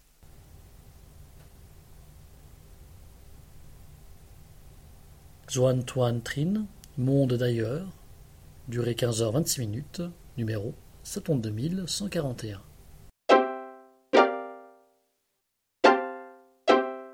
Société, économie, politique, David Colon, C O L O N, titre Les maîtres de la manipulation, un siècle de persuasion de masse, édition Talendier en deux mille vingt et un, lu par Monica Torrigiani, numéro soixante-deux mille cent trente-neuf. On les appelle spin doctors, génies du faire croire, persuadeurs clandestins ou ingénieurs des âmes. Publicitaires, communicants, cinéastes ou propagandistes politiques, ces hommes ont en commun d'être passés maîtres dans l'art de la manipulation de masse. Ils bouleversent les règles du jeu politique, font et défont des élections, fabriquent le consentement, défendent les intérêts d'industries polluantes, influencent à leur insu le comportement de millions d'individus. Souvent méconnus, agissant pour la plupart dans l'ombre, ils conçoivent et déploient leurs techniques de persuasion en tirant profit des progrès constants des sciences et des techniques. Spécialiste de l'histoire de la propagande contemporaine, David Colon propose une approche inédite de l'art de la persuasion. Il réunit pour la première fois dans un même livre les portraits de vingt des plus grands maîtres de la manipulation des vingtième et vingt et unième siècles. de Goebbels à Walt Disney, de Lynn Biao à Mark Zuckerberg, Richard Thaler ou Steve Bannon, l'auteur nous raconte l'invention de la propagande de guerre, du lobbying, du nudge ou de la publicité micro-ciblée.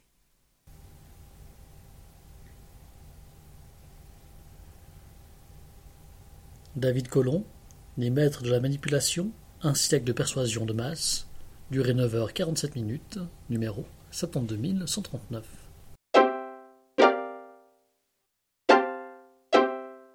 Eric Hoffer, H O F F E R, titre Le vrai croyant, pensée sur la nature et des mouvements de masse, édition Belles Lettres en deux mille vingt-deux, lu par Françoise Dufour, numéro soixante-douze mille cent dix-neuf.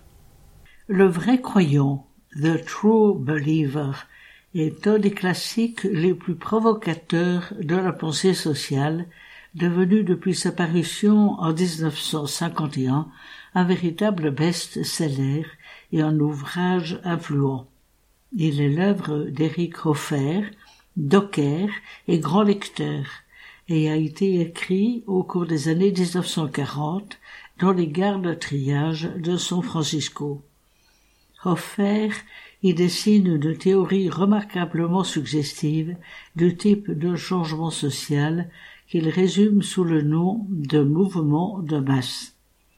À l'aide d'exemples concrets, tirés d'un large éventail historique, l'esprit du fanatique de la dynamique des mouvements de masse y sont méthodiquement analysés. D'où viennent-ils ? D'une tentative désespérée pour compenser le manque de sens de la vie, d'une régression entraînée par la vitesse des changements, de la maturité de ceux qui ont grandi dans une société différente.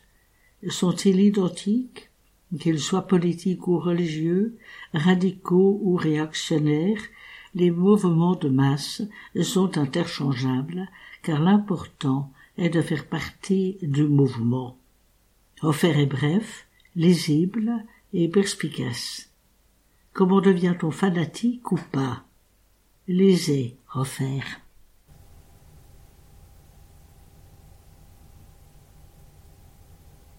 Eric Hoffer, Le vrai croyant, pensée sur la nature des mouvements de masse, durée huit heures vingt-cinq minutes, numéro soixante-douze mille cent dix-neuf.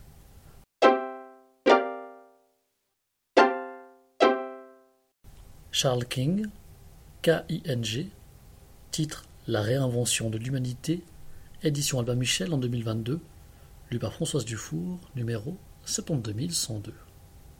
Ce livre parle de femmes et d'hommes qui ont été en première ligne de la plus grande bataille morale de notre temps, prouver que, quelles que soient les différences de couleur de peau, de genre, d'aptitude ou de coutume, l'humanité est une et indivisible. C'est un véritable combat intellectuel et scientifique qui fut lancé au début du vingtième siècle. À sa tête, Franz Boas, juif allemand émigré aux États-Unis, révolutionna les sciences humaines et donna naissance à l'anthropologie moderne. Consacrant une grande partie de sa vie à l'étude des Inuits et des tribus indiennes de la côte nord-ouest du Canada, il aura plus tard une influence considérable sur Claude Lévi-Strauss. Charles King retrace ici le parcours de ce précurseur et celui de ses élèves, tout aussi anticonformistes et visionnaires que lui, parmi lesquels quatre femmes, Margaret Mead, Ruth Benedict, Ella Cara de Loria et Zora Neale Hurston. Ensemble, ils firent profondément évoluer le regard que nous portons sur l'humanité, et démantelèrent les mécanismes à l'origine de la xénophobie et du racisme.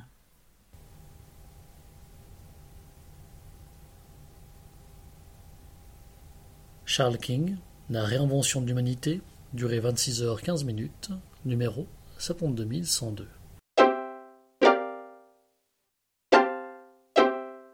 Histoire-géographie, Pierre Branda, B R A N D A, titre Napoléon à Sainte-Hélène, édition Perrin deux mille vingt et un, lu par Thierry Glon de l'A V H, numéro soixante-douze mille huit cent douze.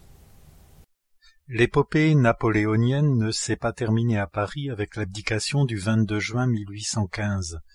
Dans un tout autre cadre, un rocher au milieu de l'Atlantique Sud et dans un registre intime, celui du confinement de quelques Français dans une demeure humide, elle s'est poursuivie pendant six années, dont Las Casses, dans le mémorial de Sainte-Hélène, n'a donné qu'un aperçu biaisé sur les premiers mois. Ce ne fut pas une extinction lente et passive. Jusqu'à sa mort le cinq mai mille huit cent vingt et un, Napoléon mena un combat contre la fatalité. Jamais il ne renonça à l'espérance et à la gloire qui l'avaient animé toute sa vie. En dépit de la paranoïa de ses geôliers et des petitesses de son entourage, il ne renonça à rien et suscita aussi des complicités inattendues au point que sa captivité aurait pu tourner autrement. L'empereur n'aimait pas les histoires écrites d'avance, sans doute est-ce pour cela aussi qu'il continue de fasciner. À partir de sources ignorées ou inédites, Pierre Branda traite des différents aspects de l'existence de l'illustre exilé. Tous les acteurs du drame prennent consistance et mouvement à Sainte-Hélène, mais aussi à Londres, à Paris et partout où le sort de Napoléon obsède, inquiète ou apitoie.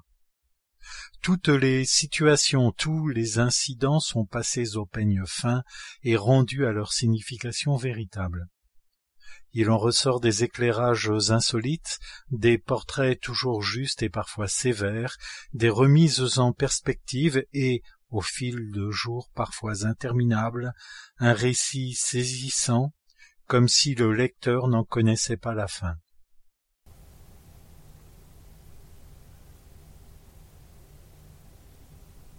Pierre Branda, Napoléon à Sainte-Hélène, durée vingt-six heures quarante minutes, numéro septante-deux mille huit cent douze.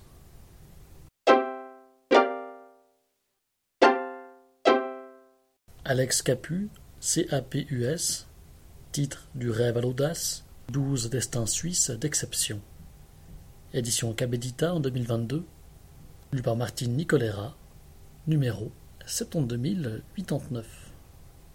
Oh, combien la vie peut être riche et aventureuse!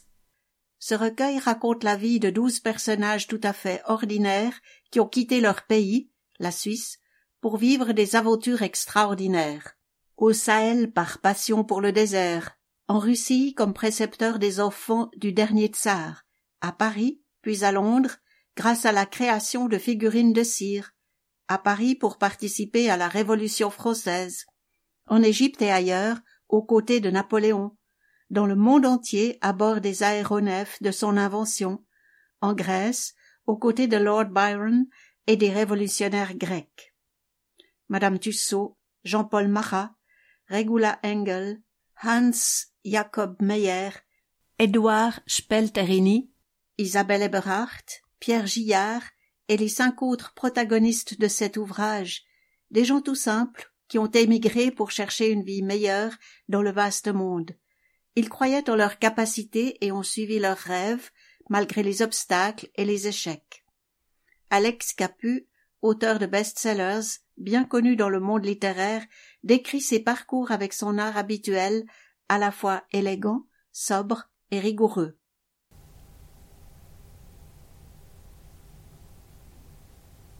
Alex Capus, Du rêve à l'audace, douze destins suisses d'exception, durée cinq heures trente-neuf minutes, numéro soixante-douze mille quatre-vingt-dix-neuf. Brice Couturier, C O U T U R I E R, titre mille neuf cent soixante-neuf, année fatidique, édition de l'Observatoire en deux mille dix-neuf, lu par Christine Vuillert de l'A V H, numéro soixante-douze mille sept cent quatre-vingt-onze. Les événements de mai à Paris, l'armée rouge à Prague, la Convention démocrate de Chicago, l'année mille neuf cent soixante-huit s'est achevée sur une série de fiascos monumentaux.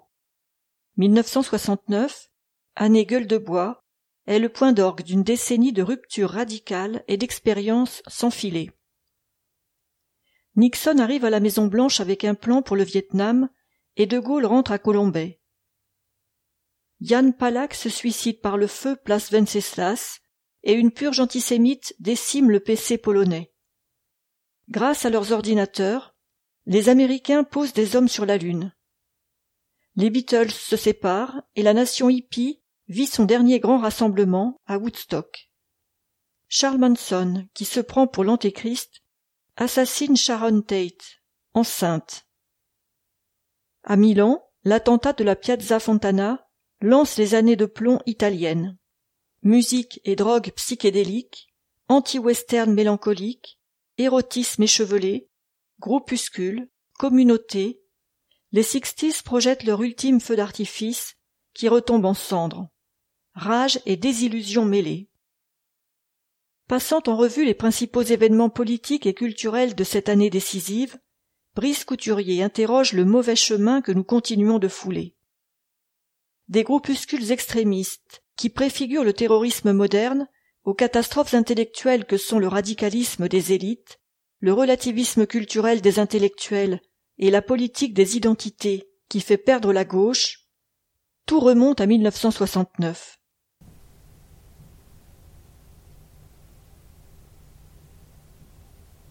Brice Couturier, mille neuf cent soixante-neuf, année fatidique, durée dix-sept heures cinquante-cinq, numéro soixante-douze mille sept cent quatre-vingt-onze.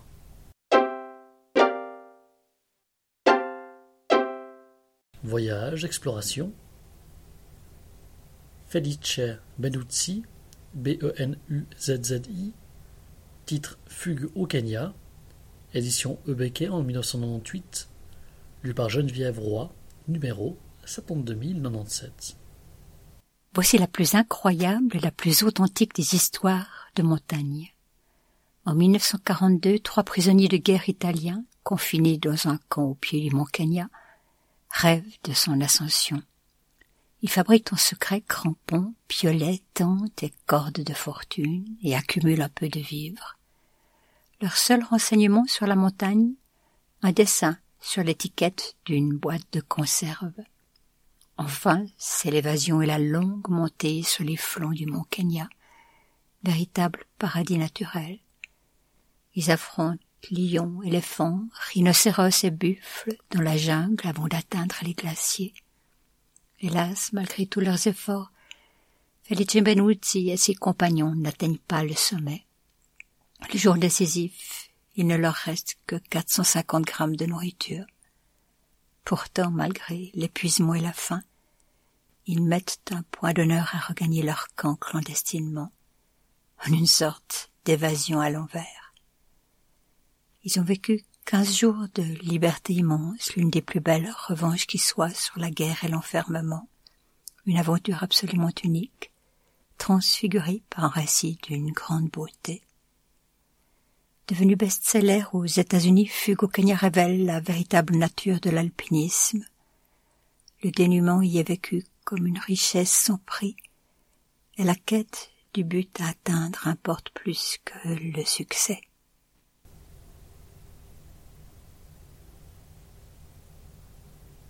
Felice Benuzzi, Fugue au Kenya, durée onze heures cinquante-trois, numéro soixante-douze mille quatre-vingt-dix-sept.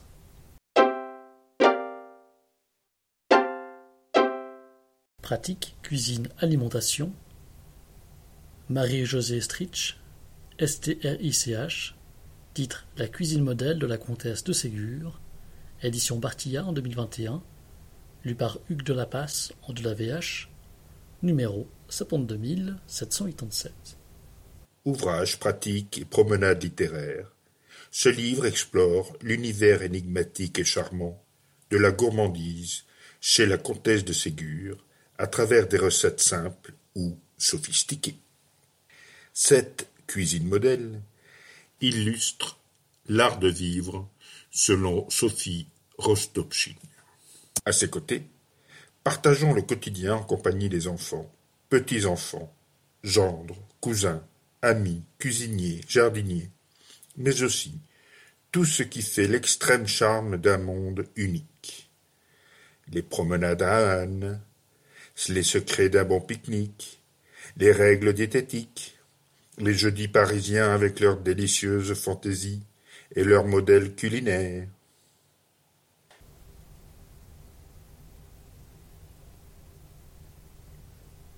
Marie-Josée Esrich, La cuisine modèle de la comtesse de Ségur, durée six heures dix-huit minutes, numéro sept deux sept huit sept.